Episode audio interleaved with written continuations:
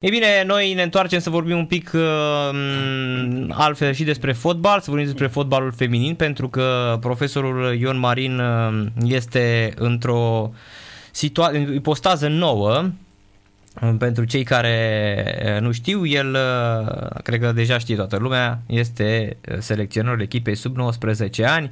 Fostul uh, mare fotbalist al lui uh, Dinamo, perioada 73-84 și care a antrenat uh, foarte multe echipe, Bandurii, Petrolul, Farul Constanța de cele mai multe ori, Dinamo, um, și în țările arabe, ale Tifac, uh, cu, cu VICC, Al Dafra sau Zaco, tocmai vorbeam că a fost în Irak uh, și a antrenat uh, și pe acolo, sau la Cadisia în Cuveit. Din 2021, nou selecționer al echipei sub 19 ani și nu doar al echipei sub 19 ani, vom afla în această seară mai multe. Bună seara, domnule profesor! Bună seara, bună seara dumneavoastră, bună seara și ascultătorilor dumneavoastră. Mulțumesc de invitație. Cum uh, vă împăcați așa după 32 de ani de fotbal masculin, da? ca antrenor?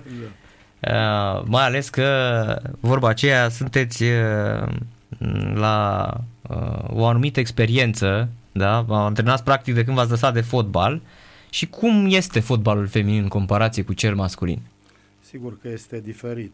Eu am ajuns în această poziție pentru că această pandemie a dat totul peste cap. Puteam să mai lucrez liniștit la echipe de seniori, uh, dar uh, n-am mai putut pleca afară pentru că riscul este foarte, foarte mare.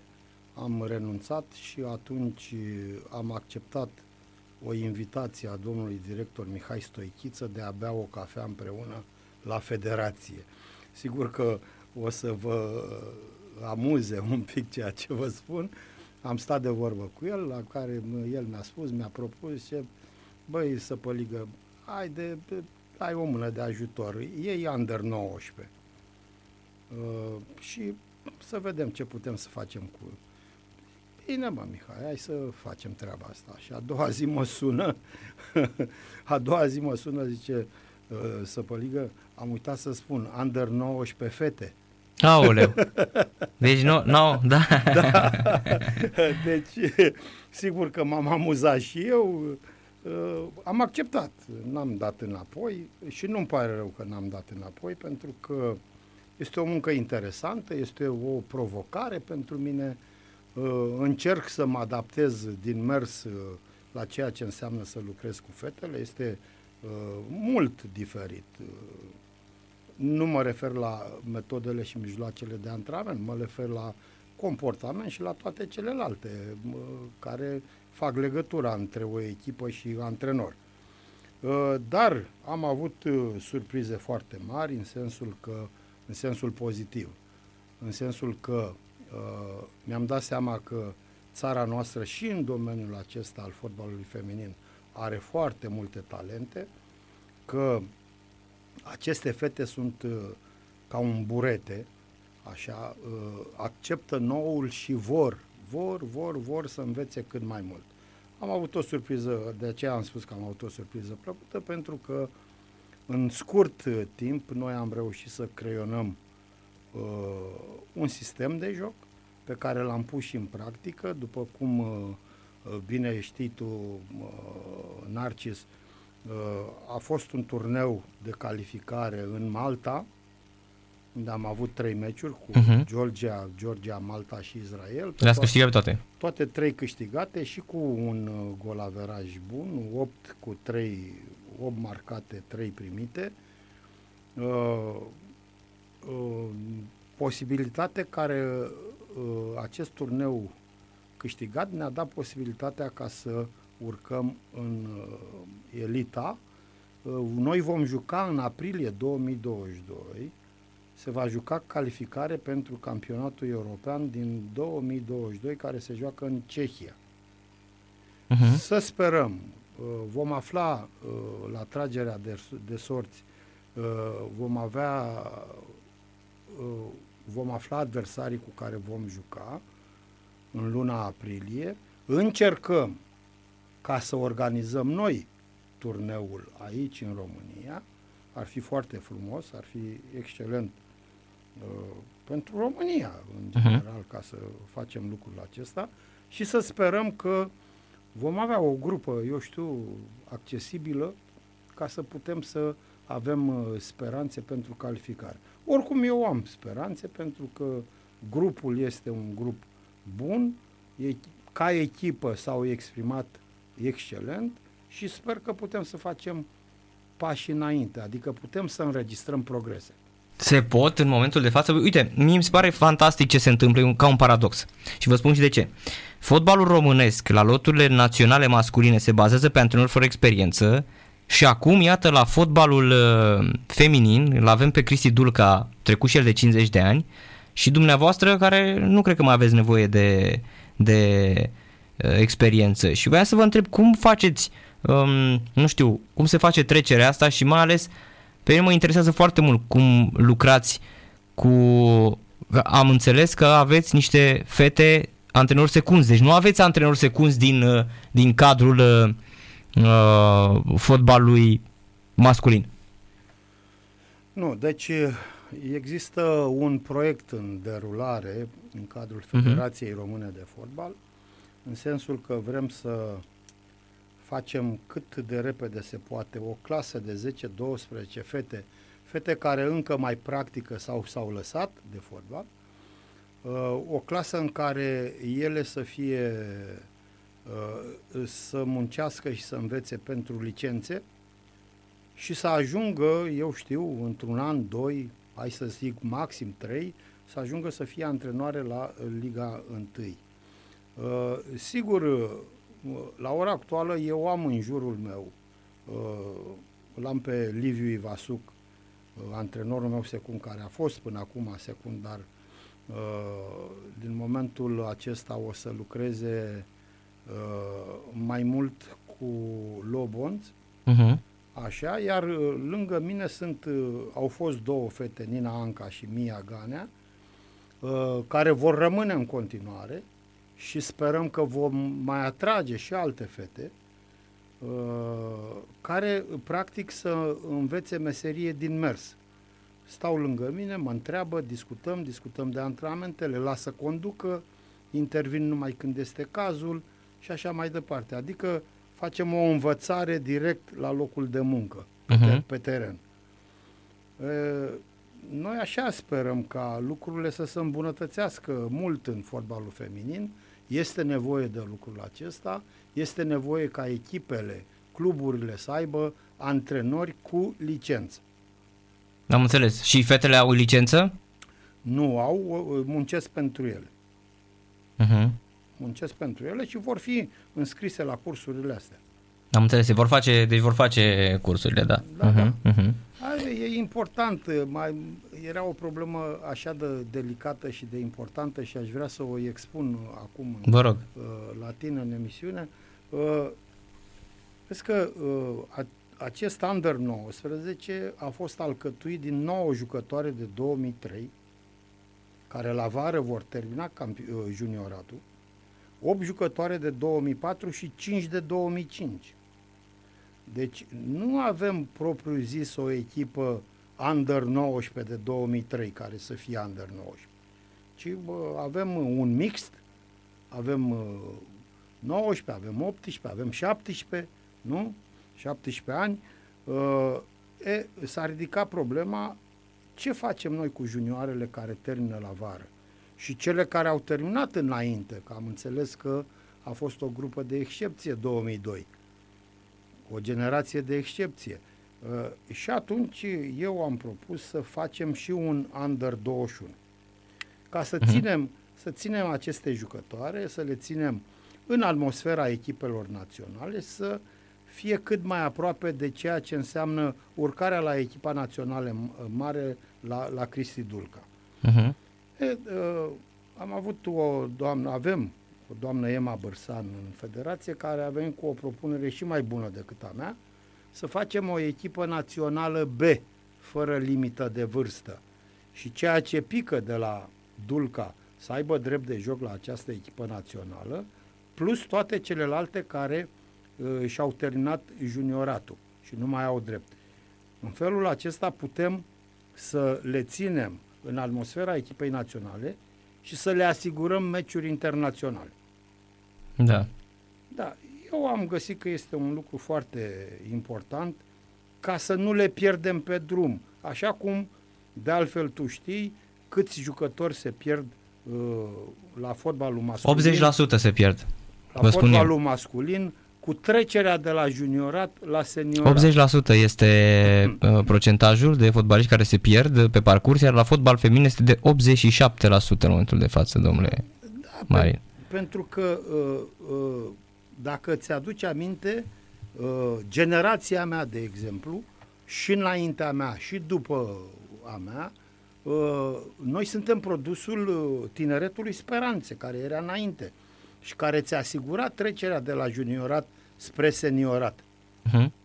Uh, și acolo jucam cu jucători același lucru. Erau decât 16 pe foaie. Și era campionatul, uh, cum să spun, cel care pregătea trecerea acestor fotbaliști la Liga 1. Sigur Că era același nivel. Sigur că și asigura meciuri și pentru jucătorii care picau de la echipa mare și nu erau pe foaie, Și nu mai aveai nevoie de regulau 21. nu, nu mai aveai pentru că deja uh, promovai tot ce era bun în pepiniera ta, promovai uh, la tinere speranțe.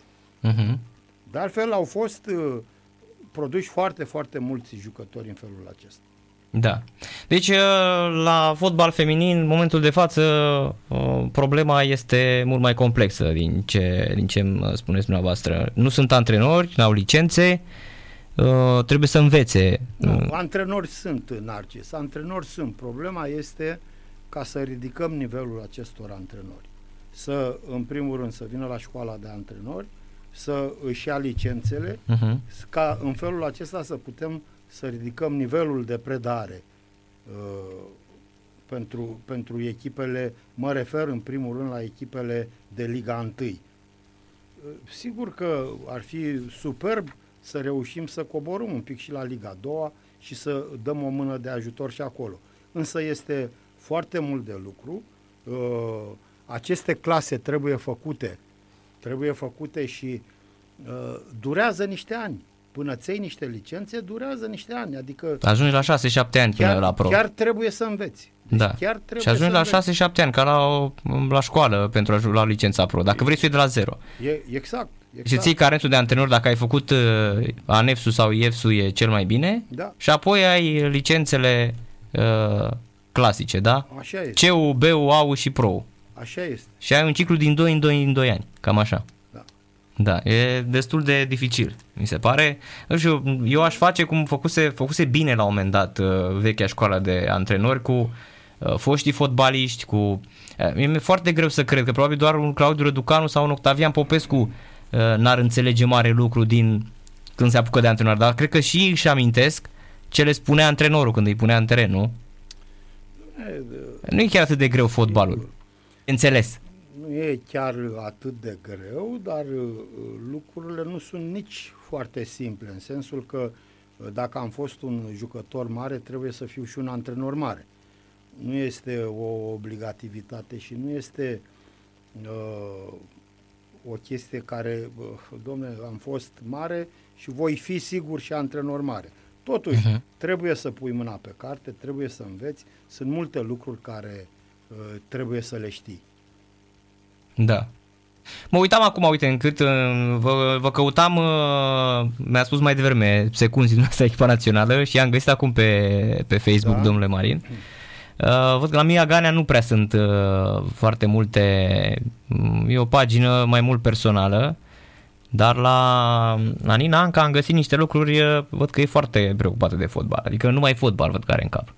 Pune toată ziua poze cu uh, fetele zânele voluntari, uh, cu echipa națională, ia uitați, stă cu fetele în vestiar, le dă să citească, asta cred că e cea mai frumoasă chestie.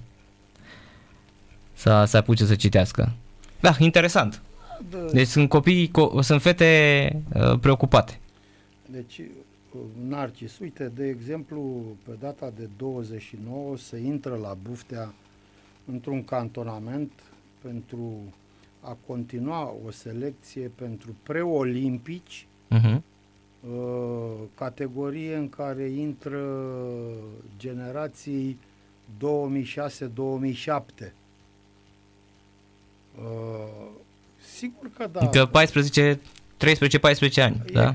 13, 14, 15. Și U- U15, practic. U15, da. E, u, uite, uh, e a doua pe care, la care particip pentru această grupă preolimpică și vreau să spun că la 14 ani și la 15 ani sunt niște talente de rămâi trăznit. Deci, foarte talentate, foarte uh, bine din punct de vedere tehnic. Sigur că vorbim de 14-15 ani, nu putem să discutăm de un, un fizic.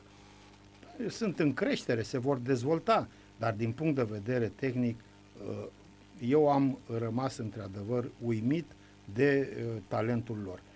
Bun, acum, sigur, depinde foarte mult de cum vor fi crescute odată la cluburi, a doua, cum vom avea și noi grijă de ele la loturile naționale. Ce le predăm, ce le învățăm, cum le dezvoltăm, din toate punctele de vedere. Da. E dificil aici. Uh, am văzut, uh, uite, mm, nu știu dacă știți, uh, eu cunosc, am niște prieteni foarte buni din copilărie, care la rândul lor au un copil. Oamenii s-au mutat în Norvegia, băiatul a crescut în fotbalul norvegian și acum este la, în Statele Unite Americii la college, da? urmând să se întoarcă în campionatul uh, uh, din Norvegia. Fetița lor, Luana Cotrău, are 13 ani. Și uh, de la 3 ani, atenție, de la 3 ani joacă fotbal cu băieți, la, în mod organizat. În Norvegia, fotbalul masculin și feminin, până la 12-13 ani, deci cum ar veni 2008, se joacă până... Mixt. Mixt, da. Uh, ea joacă într-un orășel foarte mic, dar care uh, toate cluburile mici de acolo sunt arondate Federației Norvegiene de Fotbal. Astă vară, înainte cu două săptămâni, a, a făcut vacanța de vară în România, vine la bunici. Părinții sunt mutați acolo. Luana Cotrău o cheamă. Astă vară a venit aici, uh, îi cunosc pe părinți, am vorbit cu ei și părinții mi-au zis, uh, Narcis, uh, uite așa, și am zis, copilei, vrei să vii la radio să vorbim? Și am adus-o la radio. Vorbește impecabil română, norvegiană, engleză, fata. În momentul în care am adus-o, în seara aceea a primit convocare, părinții au primit pe mail convocare la uh, echipa națională Norvegiei sub 15 ani, 13 ani. A fost cea mai bună de pe teren, au jucat împotriva Germaniei, au câștigat 2-0, ambele goluri marcate de ea, număr 9, joacă. Este și cea mai scundă, că na, e cea mai mică, are 13 ani, juca cu niște măgădane, fabuloasă. Și ce au zis norvegienii? Domne, are o tehnică care ai noștri nu se nasc, pentru că e româncă de fapt. Ea e 100% da. în româncă, da? Uh, acum câțiva ani am propus federației, așa cum Federația de Română de Fotbal, prin Aurel Țicleanu m-a căutat să le dau contactul Florin Andone, că nu aveau oia din federație la vremea respectivă, erau la început. Și le-am dat uh, numele unei fete din România care joacă în Statele Unite ale Americii în college. Cea mai puternic campionat din lume, da? Uh, nu s-a întâmplat nimic. Fata va debuta în curând în prima ligă, în Major League Soccer. Uh, probabil că federația s-a gândit cât de mult ar costa să o aduci pe fata aia să joace pentru echipa națională. Să o aduci din state, să vină în țară, să-i plătești avion, să Mă gândesc, nu știu, că fotbalul feminin probabil nu este atât de dezvoltat în România, dar există, eu vă spun, sunt fete din România care în curând le vom vedea în 5-6 ani, domnule Marin, jucând pentru alte naționale. Și asta este dureros. Că a spus mai devreme, că a zis de talent, că au un talent uh, fantastic fetele astea. Co- corect. Noi, noi am încercat să aducem un, uh, un copil pentru acțiunea asta din 29 Uh, din Germania. Din păcate, n-am reușit să o aducem pentru că ea n-a mai zburat singură niciodată cu avionul. Iar ca să vină cu părinții, nu s-a putut pentru că părinții muncesc, așa, au servici, uh, și atunci vom uh, rămâne într-o legătură pentru o acțiune viitoare. Uh-huh. Sigur, acum, Narcis, trebuie să fim și un pic realiști, zic eu.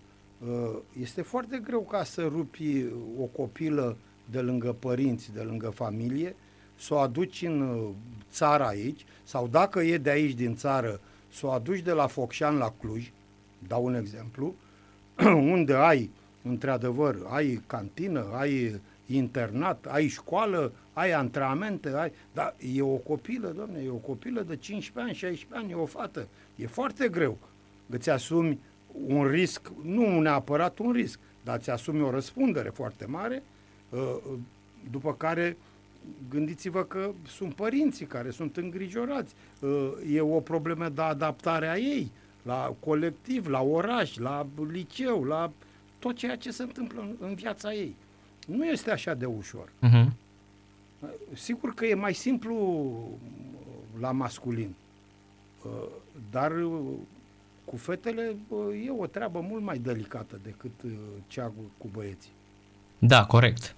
Dar până la urmă, dacă tot am făcut și Liga 3 și vrem să-l dezvoltăm fotbalul feminin, noi, noi așa sperăm că se va dezvolta, că vom avea și niște baze sportive așa cum trebuie, uh-huh. că vom avea pe lângă bazele sportive niște săli de forță dotate cu ceea ce trebuie, pentru că dacă noi vrem să dezvoltăm aceste copile ca să putem să facem față Elveției, dau exemplu, Elveției cu care am jucat, uh, de curând a jucat Cristi cu, cu ele, uh, doamne, e alt nivel. E alt nivel. Ori dacă vrei ca să ajungi la nivelul acela, sigur că fără investiție nu se poate. Da, e fără, exact. Dacă te bazezi doar pe banii care vin de la FIFA și uh, că de la FIFA presupun că vin uh, fondurile pentru da, și UEFA pro- sunt mai probabil, multe. nu uh-huh. știu, nu sunt în temă, dar... Da, echipele din Liga 1 din asta trăiesc uh, aproape exclusiv. Sunt banii aceia care vin de, de afară și care sunt împărțiți cluburilor și, și au... Și care nu sunt foarte mulți. Foarte puțini. Credeți-mă, la, am văzut niște... Păi m-am uitat ieri, domnul Marin, m-am uitat și mă uit, eu mă uit la... Chiar mă uit la fotbalul feminin. Am văzut ieri Heniu Prundu Bârgăului cu Galațiu 10-0. Da, există diferența Credeți-mă, așa de mare. Da. E o diferență, adică da. uh, e un campionat de amatori. În afară de Olimpia Cluj, cred că toate celelalte sunt jucătoare amatoare. Nu, putem să discutăm și de un Vasas care are o echipă destul de bună și de Prundu Burgău. Odorheiu și deci Ardealu. Se, uh, se conturează, începe să se contureze ceva la Timișoara, unde uh, am înțeles că din punct de vedere financiar au o stabilitate foarte, foarte bună prin implicarea universității de acolo și uh-huh. așa. Uh, dom'le, lucrurile sunt foarte clare. Uh, fără o susținere financiară și fără o Uh, infrastructură asigurată, nu poți să faci față. Că ne mințim, practic. Nu poți să faci față pentru că lucrurile merg înainte în celelalte țări, uh, celelalte țări sunt mult înaintea noastră. Ne-am apucat de treaba asta, ar fi bine să o facem, să o, să o dezvoltăm, ar fi foarte frumos. Poate ceea ce uh, faci tu acum în seara aceasta, mediatizarea aceasta extraordinară pentru fotbalul feminin m-aș bucura tare mult dacă măcar 3 minute pe zi s-ar vorbi de fotbalul feminin în emisiunile sportive.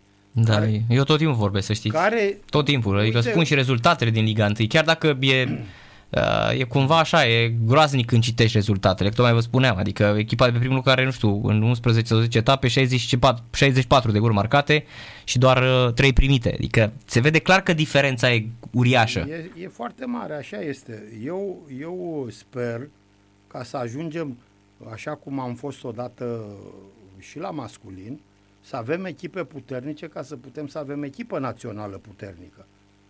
Pentru că atunci când am avut echipe foarte puternice la masculin, am avut și echipă națională mare. Când echipe, da, corect, când echipe de club da. erau puternice, când uh, aveai și fotbaliști pe care să-i dai, dar astăzi nu prea mai ești fotbaliști, asta e problema. Ba, Narcis, eu cred că greșim undeva, pentru că am avut ocazia să particip la niște selecții, la Under 16, la Under 15, la Under 18, uh, masculin. Domnule, am văzut niște talente extraordinare. Undeva greșim, cred. Undeva unde ceea ce tu ai spus cu aproximație că un 80% se, se pierd pe drum la trecerea aceea dintre juniorat și seniorat. Ei, trebuie să găsim o soluție. Pentru că Numai simplu fapt că uh, folosești un jucător uh, under 20, under 21 într-o echipă de Liga 1 nu este suficient ca să spui, da, avem viitorul asigurat. Dar dacă avem foarte mulți și sunt buni și talentați, de ce să nu le asigurăm noi trecerea asta gândind un alt campionat? Putem să înființăm acest tinere speranțe, putem să înființăm uh, echipa a doua, putem să înființăm ceva. E, sigur că uh, toți vor spune, bun, dar e problemă financiară. Așa este.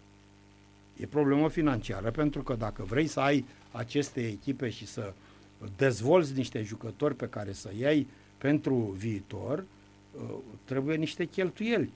Aici eu o spun și n-ar trebui să ne ferim ca să o spunem că avem nevoie de sprijinul guvernanților. Avem da, nevoie da. de primari, avem nevoie de, eu știu ce mai sunt astăzi, consilii județene și așa mai departe. Deci este nevoie de un pic de ajutor.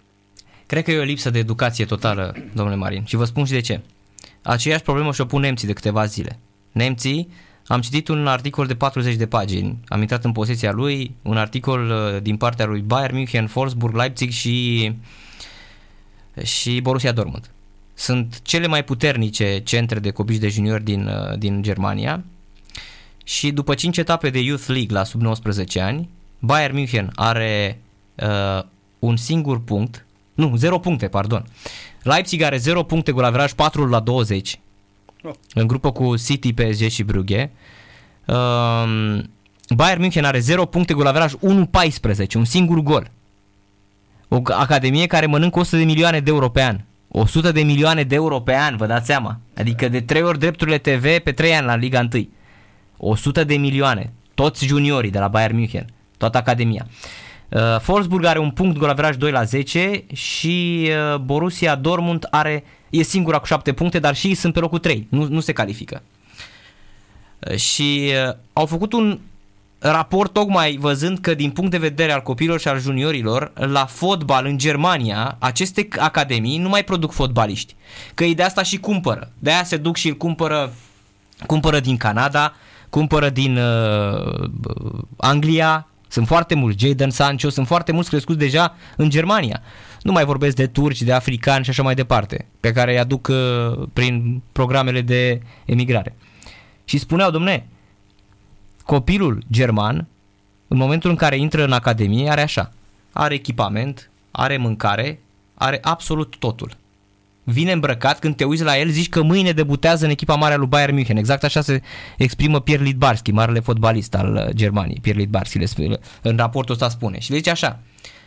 Și dacă te duci la el și îl întrebi, cine face diferența astăzi la Bayern München? Și spune Gnabry. Serge Gnabry, din ce familie provine? De unde e talentul lui Serge Gnabry? Ăsta i-a fost foame. A trăit, a venit, au trăit, au mâncat probabil carne de șobolan. Așa spuneau, domne, mâncau carne de șobolan când au venit în Germania. În anii 90 sau 2000, în anul 2000. Ăsta acum pe care l-aduc eu în academie, ăsta nu este nici foame, n-are grija zilei de mâine, nu-i spune nimeni că vezi că o să fie foarte greu. El când intră acolo are impresia că e într-un hotel de lux. Și apoi ajung la un alt, o altă discuție. Domne, internetul și uh, toate, toate materialele de tactică și ideea tâmpită apărută după 90 că s-a tacticizat atât de mult fotbalul, i-au făcut pe antrenori să se axeze uh, pe fotbal ca pe o matematică. Ai pui pe tablă, ai făcut doar tactic și n-ai lucrat deloc fizic. Și mai ales cel mai important cu mingea. Asta era. Și spuneau ei, păi eu pierd Lidbarski, Că sunt acolo mai mulți. Oliver Birhoff, Pierre Lidbarski, Klaus Augenthaler, sunt mulți fotbaliști. Oliver Kahn. Oliver Kahn spune că el când era copil se punea la un zid și ea trebuia să tragă în el și de multe ori îi lipeau mâinile de zid. Da? Îi lipeau mâinile de zid. Domnule, câte două, trei ore. Astăzi, copilul este, uh, când vine la antrenament, este ca un uh, corporatist. Vine la antrenament la ora 9, începe la 10 antrenament sau 9 jumate cu 10, începe antrenamentul la 11 sau 11 jumate s-a terminat, a plecat acasă. Unul, unul zicea, domnule, cine mai bate astăzi lovituri libere cum bătea Maradona? Sau cum bătea uh, Thomas Hessler, că îi spun acolo pe Thomas Hessler, îl amintesc. micuțul, care dădea loviturile libere fabulos la vincul. Și zic, domnule, mai există în Germania un fotbalist ca Thomas Hessler care să bată așa lovituri libere?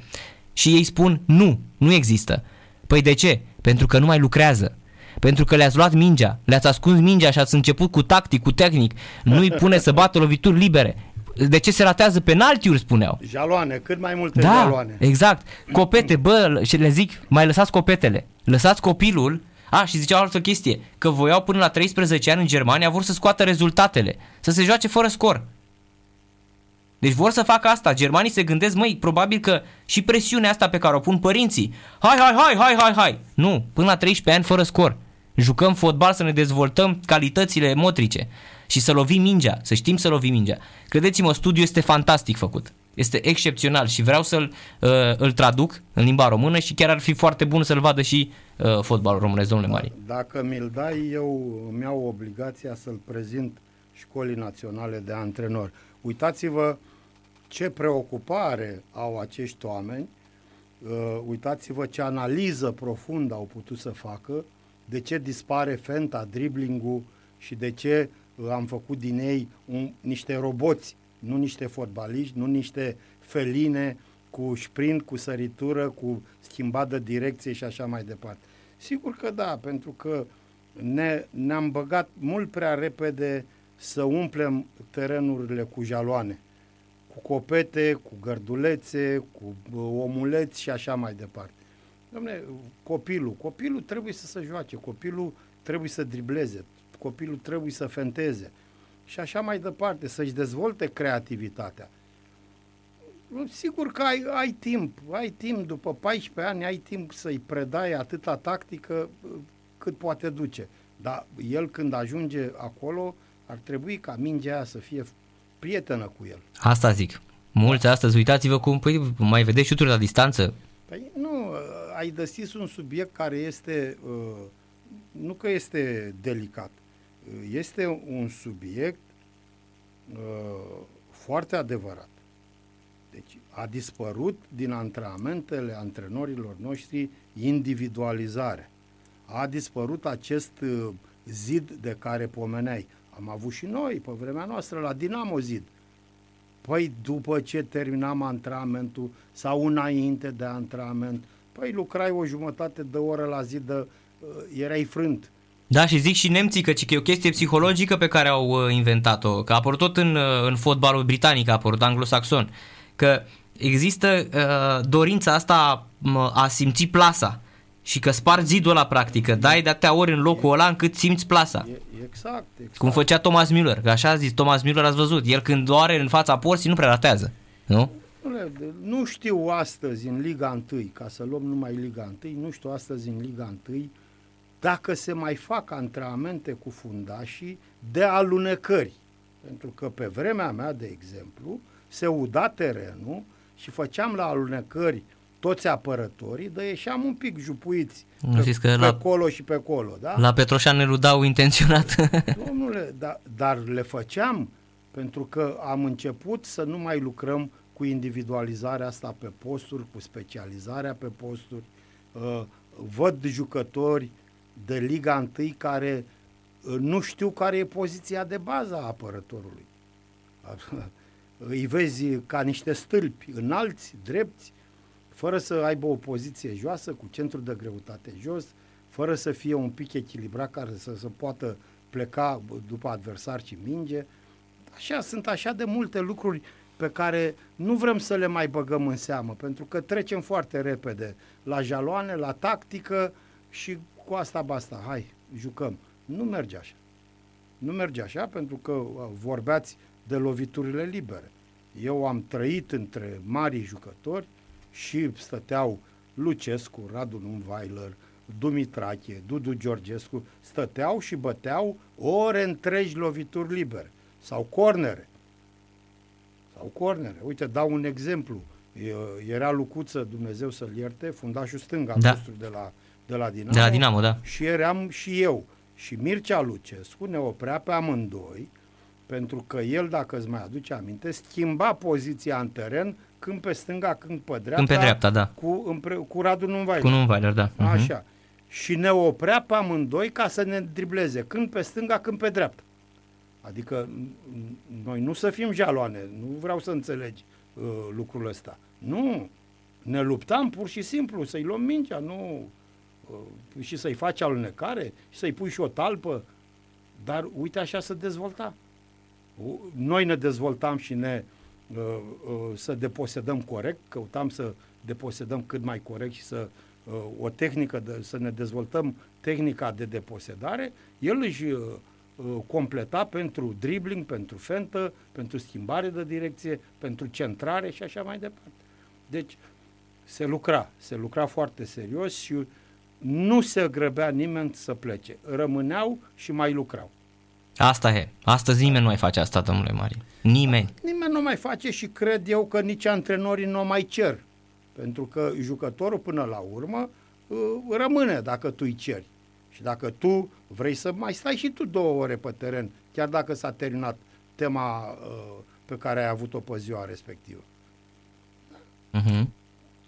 Da, e foarte, foarte interesant. Uh, mă gândesc că, mm, din punctul de vedere, avem foarte, foarte mult de, de reluat, domnule Marin. Foarte, foarte da, mult de reluat. pentru că pomeneai, de exemplu, că s-au dus uh, nemții și caută jucători uh, și fac selecție în Nigeria, în Botswana. S-au dus în Anglia, vă dați seama. În Anglia se ducă în patria fotbalului să încerce să ia juniori. Deci eu am fost în Nigeria cu Mugurel Cornățeanu pentru Farul Constanța, atunci când ne-am întors și cu patru nigerieni, Fatai, Kenny Fatai. Că a zis că, v-a zis zile da, trecute că sunteți uh, tatălui, da. Doar am fost tatălui. Corect, oficial, l-ați adoptat, l-ați adoptat, da. oficial da. în acte am fost uh-huh. tatălui. E, dar ne-am dus acolo, dar vreau să spun altceva. Pentru că noi ne-am dus acolo împreună și cu un francez, și cu un italian, și cu un englez. Și în șapte zile cât am stat noi în Nigeria, am putut să vedem la treabă 450 de copii. Și din acei 450 de copii am luat și noi pe cei patru nigerieni pe care i-am adus aici și am făcut actele legale de tutori. Uh-huh. Se mai duce cineva acum? Nimeni. Doar fata a ajuns dintre cei patru? Da, și au, au mai ajuns încă doi, dar au fost pe la divizia B și uh-huh. din păcate acum eu nu mai știu nimic de ei, de ceilalți doi. De fatai mai știu. Da, păi fata și joacă. E... Da, da. Uh-huh. Deci, sigur că dacă suntem preocupați ca să facem ca lucrurile să fie bune și să descoperim talente, e în regulă. Dar eu cred că nu trebuie neapărat să mergem până acolo. Trebuie să mergem un pic și prin România, prin școli, să mai mergem pe la stadioane, să mai mergem pe la echipele de juniori, uh, eu știu, de la cluburi, uh, de la academii și imposibil să nu găsești, imposibil să, să nu-ți sară ceva în ochi. Da, corect. Dar cine se mai duce? Și nu mai este nici sport școlar deloc? Nu se mai duce nimeni. S-a dus Maidanu? S-a dus Maidanu care a, pro, a produs atâta. Uh-huh. S-au dus uh, meciurile dintre, dintre străzi. Ne jucam strada cu tare cu strada... Sau școlile. Tare, meciurile dintre școli și așa uh-huh. mai departe. S-au dus, s-au dispărut toate. Păi jucam de dimineața până seara, eu țin minte și acum. Ne uita, nu știu cum de nu se făcea foame, că nu se făcea foame, jucam de dimineața până seara. Pentru că uitam și de foame și uitam de tot, și de durere musculară, și de uh, alte lucruri, că jucam în niște tenis cârpiți și vai de mama lor. Păi că atingeai pământul cu ei de multe ori. Păi, da, însă uh, asta înseamnă să ai pasiune, asta înseamnă să ai dragoste, asta înseamnă uh, să uh, suporți sacrificiile. Nu poți să faci un sport de performanță fără a accepta niște sacrificii.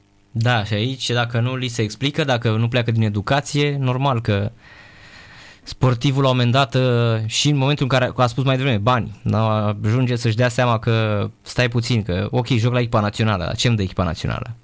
Nu-mi dă niciun club, nu-mi dă nimic și la un moment dat o să mă las. Mai ales la fotbalul feminin. Cunoști un băiat care are o situație financiară mai bună, te măriți cu el și gata, nu mai stai tu să, la, să câștigi 800 de lei pe lună. Este, să-ți rupi picioarele. Fotbalul feminin este delicat și are cu totul și cu totul alte legi Discutăm aici de fete care vor fi femei, vor fi mame, uh, vor fi soții, uh, este delicată treaba. Este delicată. Poți să ai o jucătoare foarte bună și să, să nu mai lase soțul să vină. Sau să nască și nu mai vine și așa mai departe. Se pot întâmpla foarte multe lucruri. Mm-hmm. Da, e într-adevăr uh, interesant și vă așteaptă o muncă uh, titanică, nu? Că anul ăsta da. ați început-o, nu? Da, n-am început de foarte mult timp, dar uh, nu, e, nu e problema de munca mea. Nu e problem. Este de munca tuturor uh, a celor care sunt implicați. Uh, iar uh, dacă se vor găsi rezolvări, nar- Narcis, pentru uh, partea financiară, eu spun că într-un an, doi vom avea o cu totul și cu totul altă față la fotbalul feminin. Însă este nevoie să găsim rezolvări pentru problemele financiare ale cluburilor. Cluburile, spuneai de bani aceia, mulți puțini care sunt și care vin, dar nu sunt suficienți. Normal. Nu sunt suficienți, iar dacă autoritățile nu vor da o mână de ajutor pentru tot sportul, nu vorbesc aici de fotbal feminin, fotbal uh, masculin sau nu, pentru tot sportul românesc vor, vom avea mari probleme. Din păcate. Și încă le avem, dar se văd, se văd de câțiva ani buni. Și nu, asta spun că nu se întrevede absolut nimic și nici strategia nu este uh, cea, cea corectă. Mi se pare că totul merge din inerție, că trebuie să existe fotbal. Am avut exemplu cel mai bun, am avut Olimpiada, da? Olimpiada exact. care România venea cu 30-40 de medalii, am venit și anul acesta cu ceva medalii. Cu trei medalii. Hai să vedem cu ce mai venim. Da. Și dacă mai venim. Sau patru medalii, trei-patru medalii, da. da. Deci e, e cel mai bun exemplu și avem comparațiile. Și cupele europene la fotbal. Bun, iar la fotbal, sigur, avem cupele europene, avem echipele noastre care am văzut și aseară CFR-ul, nu? Da. Ajungem să pierdem împotriva unor echipe mult cotate sub, sub noi, dar ce mai însemnăm și noi? Adică locul 4 din Danemarca. Da, ce mai însemnăm și noi astăzi? Asta este o mare problemă. Și de aici te duci din nou la echipa națională mare și te mir că nu te califici pentru baraj, te mir că nu mai participăm la un campionat european, n-am mai ajuns la un campionat mondial, păi nu mai ajungem. Nu mai vedem, da, corect. Da. Asta e, cupele europene, acolo se vede. Dacă echipa care îți domină fotbalul, cum este CFR-ul, care ți-l domină de ani buni, da? Nu reușește să facă decât un punct în, în a treia competiție a Europei, probleme sunt grave. Lucrurile sunt foarte clare. Deci am avut echipă națională foarte mare când am avut jucători care jucau la cele mai mari cluburi din Europa, dar aveam și jucători din țară care jucau la echipele de club care se calificau și treceau în primăvară europeană în cupele europene. Am avut Craiova, am avut Dinamo, am avut Steaua uh, și așa mai departe. Deci gândiți-vă că aceste cluburi dădeau 5, 6, 7 jucători echipelor naționale. Ce mai dăm astăzi? Nimic. Ce mai dăm astăzi? Și atunci, uh, bun, Vrem ca să ne calificăm la campionatul mondial din Qatar. Cu ce? Cu nimic. Pentru că dacă uh, vrem să fim realiști și trebuie să fim realiști, va trebui făcută, uh, așa cum au făcut nemții aceștia ai tăi uh, cu raportul acela, o analiză extrem de profundă, dar în care să fie implicate toate structurile.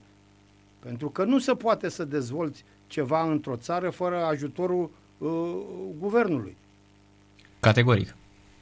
Și atunci trebuie făcut ceva, trebuie cerut ajutor. Da, păi înainte trebuie... era, era politică de stat sportul. Da, bineînțeles, nu? da, bineînțeles. Și ne gândeam la, ați văzut, ne gândeam la uh, cum a arătat, uh, uite că tot spuneați, erau Dinamo, Craiova, Steaua. Erau și când păi jucam, păi... eu, eu țin minte, Narcis, că am jucat cu Dinamo Minsk. Și țin minte că în zilele de dinaintea meciului la Săftica se umpleau, în fiecare zi se umplea curtea de mașini negre de la guvern, de la nu știu ce ministru, de la nu știu ce instituție, de toți veneau și spuneau, trebuie să vă calificați, trebuie să vă calificați. Sigur, uh, era o presiune extraordinar de mare, dar oamenii erau preocupați și mai ales că jucam împotriva rușilor, Uh-huh. care era o chestie pe vremea aia. Corect, era Uniunea Sovietică și da, era o presiune din asta Da, da. impresionantă, corect, până la urmă. Da, fabulos. Mi se pare, știi ce mi se pare mie incredibil? Mi se pare că um, am uitat prea repede. Și, uite, mă, mă gândesc că ziceați de Dinamo, care nu cred vreodată, eu nu credeam că în viața asta o să văd Dinamo în situația actuală, domnule Marin. Sunt de acord cu ceea ce spui, Narcis. Uh, La clubul acesta al nostru pe care îl iubim așa de mult, din păcate, de-a lungul timpului s-au făcut mari greșeli.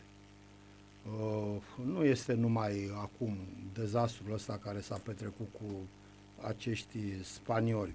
Greșelile au început de mai mult timp. Uh, Gândește-te în primul rând că uh, clubul Dinamo uh, nu mai are structurile de bază ale unui club, nu mai are departamentele. Deci clubul Dinamo a fost un club care avea 80 de angajați care lucrau în departamente și fiecare știa ce are de făcut și ce trebuie să facă ca să promoveze imaginea clubului și să rezolve problemele ca totul să meargă uns, să nu fie nicio problemă. Păi, aduți aminte că anul trecut am mai avut un singur conducător în clubul Dinamo, uh, Eftimescu. Da, exact. În rest, Păi, de- nu poți să funcționezi în felul acesta. Nu poți să funcționezi în felul acesta. După care bă, nu mai intrăm în amănuntele acelea cu transferurile acelea nenorocite pe bani mulți, pentru că lucrurile în continuare eu, eu cred că n-au fost clare și n-au fost corecte. Dar uh, sunt deja trecute, uh, Dinamo a rămas pe un minus extraordinar de mare, foarte greu de acoperit, foarte greu de acoperit și mare minune nu cred că este dacă uh, retrogradăm, pentru că uh, să aduci jucători numai de dragul de a aduce nu este în regulă. Dacă aduci jucători, trebuie să aduci jucători pes, cu valoare peste ceea ce ai la ora actuală și care să-ți rezolve problemele din teren.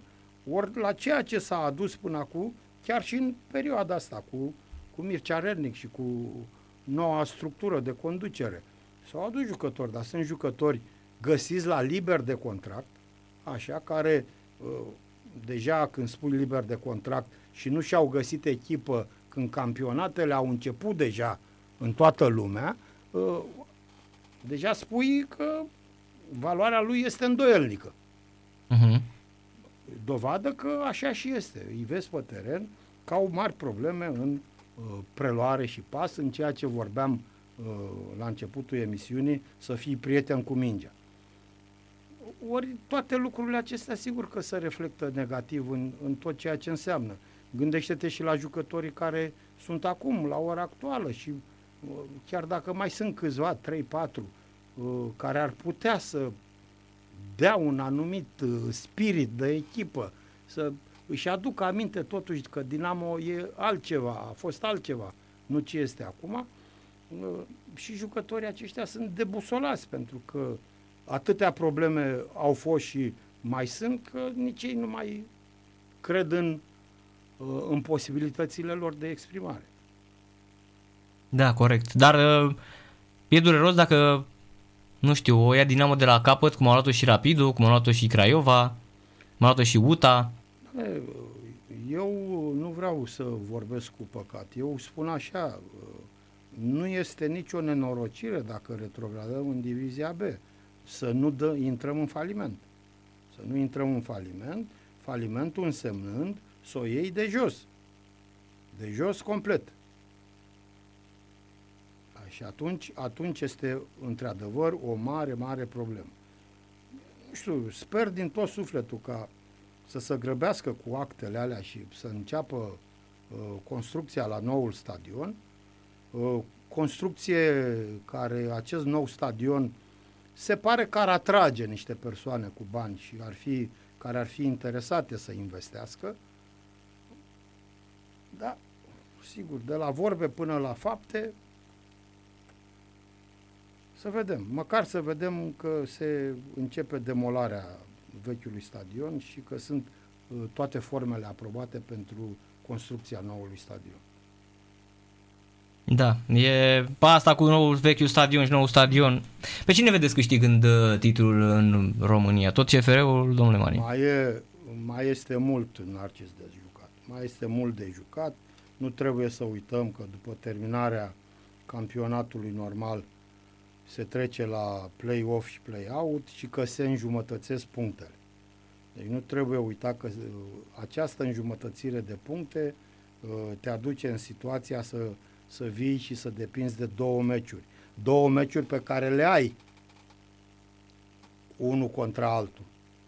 Le ai cele două, uh, eu știu, CFR-ul să zicem că termină cu un plus 12 puncte. Să zicem. Păi, la înjumătățire mai rămân plus 6 puncte. 6 puncte nu sunt decât două meciuri. Două meciuri care pot fi decise între ele. Între cele două. Sigur că mai e mult de jucat, nu se poate spune uh, sigur un câștigător. Uh, uite că uh, ziceam Craiova că e în urcare și că uh, joacă un fotbal ofensiv bun și că au reușit să câștige niște meciuri. Și uite că s-a întâmplat minunea și n-au mai reușit să câștige și s-a diferența este destul de mare de puncte uh, între, uh, între CFR și celelalte. FCSB-ul, care... Deci, nu știu, e, e dificil de spus acum, domne, favorită este acea echipă. Da, corect. E și instabil așa campionatul, nu? Este într-un dezechilibru, pentru că ai văzut, nu există, nu trec două săptămâni să nu vină cât o bombă. Ba că FCSB-ul va fi vândut, ba că Botoșanu vrea să scape pre, actualul președinte, actualul conducător de el și așa mai departe. Deci, eu sper ca totuși campionatul să se încheie cu toate competitoarele. A, vă e teamă că să nu cedeze Dinamo sau Clinceniu sau, mie, nu? Mi-e teamă să nu cedeze oricine, nu știu. Uh-huh. pentru, pentru că de, de trei ani de zile s-a vehiculat într-una. Vindem Dinamo, vindem Dinamo, vindem Dinamo pe un leu. Păi da. uite, pe un leu, nu l-a luat nimeni și uite în ce situație a ajuns Dinamo. Când deja încep și spui că bă, vând clubul, nu e bine, domnule. Nu este bine. Da, corect. E cumva o dramă prin care trece fotbalul uh, și cred că întreaga societate, nu doar fotbalul, uh, domnule Mari. Nu? Asta este foarte adevărat, că fotbalul nu face nimic altceva decât să reflecte situația din societate. Uh, exact. Sunt foarte multe probleme în țară și nu trebuie să ne ascundem după degete că nu le știm sau că habar nu avem de ele sau că, domne, dar nu e bine să vorbim. Uitați-vă problemele cu gazele, cu energia electrică și așa mai dă. Oamenii, oamenii au probleme. Oamenii uh-huh. au mhm. probleme și sunt uh, frământați. Cum să găsească, ce soluții să găsească ca să depășească aceste, aceste situații. Da. E foarte, foarte uh, o problemă. Uite, marchează Hermannstadt 1-0 cu Petrolul minutul 70 1-0. Da. Se mai echilibrează Liga a doua. Dacă ar câștiga Sibiu astăzi. Și eu care ziceam că petrolul o să promoveze sigur. Da? La pas, nu? Da? Nu e nimic sigur în fotbal. Da, corect. Bine, se joacă, dacă nu mă înșel, uh, doar 19 uh, etape și apoi e play-off și play-out-ul, parcă, nu? Da, da. Da, da. Că nu se mai joacă turetur la Liga Nu se joacă tur-retur, uh-huh. se încheie cele 19 etape și se trece direct în play-off, play-out. Cu punctele actuale, adică fără să da, se da. înjumătățească, da. da. da. da. Dar cred că ar fi bună varianta asta cu neînjumătățirea, ar fi bună și în Liga 1, da? Să nu fie prea uh, lipsit de spectaculizate, uh, că cum e acum CFR-ul la distanță, nu mai are cine să o ajungă în un play-off. Da, așa este, dar și faptul că ți se înjumătățesc punctele seamănă altceva. Uh-huh. Da. În sfârșit, asta e soluția. Adică tu muncești practic pe ce? Pe jumătate de punct, pe un păi, punct și jumătate la da, victorie, da, nu? E, e munca ta, adică n-ai adunat punctele alea aiurea. Le-ai adunat pe muncă, ai cheltuit niște bani pentru ele. Uh-huh. Bun, dar asta e soluția care s-a ales. Este adevărat că e mai spectaculoasă, că strânge un pic campionatul și sus și jos, că îl facem mult mai interesant, dar pagubele sunt. Pagubele pentru cluburile care au investit sunt. Da. Așa, despre echipa națională, ce ziceți, uh, domnule Marin? Ar trebui să vină un antrenor cu experiență care să pregătească sau e bună varianta asta cu under 45, sub 45 de ani? Narcis, noi trebuie, în momentul când vrem să numim un antrenor, trebuie să plecăm de la realitățile echipei naționale. Deci, echipa națională uh, este declarat foarte clar că trebuie să intre, e declarat de vreo 2 ani de zile, nu? Uh-huh. Într-o reconstrucție. Da. Bun, acum problema se pune așa. Dacă echipa națională intră în reconstrucție, cu cine face această reconstrucție? Pe ce se bazează în această reconstrucție? Pe jucătorii tineri, nu? Da, corect. Pe jucătorii tineri.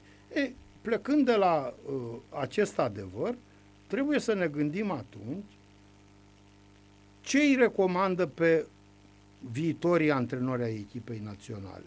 Au lucrat cu tineri, au promovat tineri, știu să lucreze cu ei, știu să le crească valoarea, știu să-i asambleze într-o echipă care să joace pentru rezultat. Pentru că uh, lucrurile nu sunt foarte simple. Pentru că Corect. sunt unii antrenori, fă, nu vreau să dau nume, dar sunt antrenori care la cluburile unde au fost și încă mai sunt, uh, n-au promovat tineri, ci totdeauna a cerut clubului să-i se aducă jucători consacrați, jucători uh, maturi, jucători care să-l pună, uh, să-i pună în teren și să le rezolve problemele. Deci n-au crescut jucători tineri. Nu știu să lucreze cu ei. Sigur că... Și e și greu să fii selecționer, adică avem... n-ai rutina aia de zi cu zi, e foarte greu, te vezi, e, odată îi vezi la trei zile și trebuie să faci o echipă care să-ți joace, să o sudezi, nu? Eu am mai spus-o și o spun Narcis fără tare, eu l-am văzut uh, în fruntea listei pe Hagi. Da. Pentru că el ne-a dovedit uh, în acești ani de zile că s-a maturizat și el, da. că uh, a crescut tineri, că le-a crescut valoarea, că a știut să-i asambleze și să facă o echipă și să și câștige trofee. Da. Eu așa l-am văzut. Sigur că mai sunt și alți antrenori care ar putea să conducă echipa națională, dar fiecare trebuie, de, la fiecare trebuie să te gândești bine ceea ce înseamnă pentru el. Așa pot fi și antrenori imposibili, în sensul că nu poți să iei, pentru că sunt sunt legați de contracte la cluburile lor. Da. Nu știu, deocamdată, după părerea mea, nu este nicio grabă, după părerea mea, numirea unui antrenor uh, la echipa națională acum. Hai, până în aprilie putem să stăm lejer. Exact. Până la Liga Națiunilor. Deci eu cred că după aceea e și Cupa Mondială. Cred că este bine să se gândească foarte, foarte serios și pus acolo un om care să fie potrivit pentru ceea ce vrem să facem. Nu trebuie să ne îmbătăm cu apă rece, că dacă noi punem uh, astăzi un antrenor, peste 2 ani de zile vom fi calificați la campionatul european. Da. Nu. Da, e într-adevăr o discuție uh, lungă, dar credeți că ar fi bine să vină și antrenori cu experiență? ținând cont de echipele naționale care au numai tehnicieni trecuți de 55 de ani, în păi general.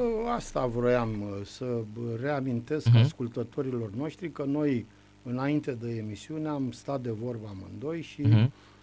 Chiar tu dădeai exemplu că uh, echipele naționale, în majoritate, au antrenori peste 50 de ani. Da, chiar 60.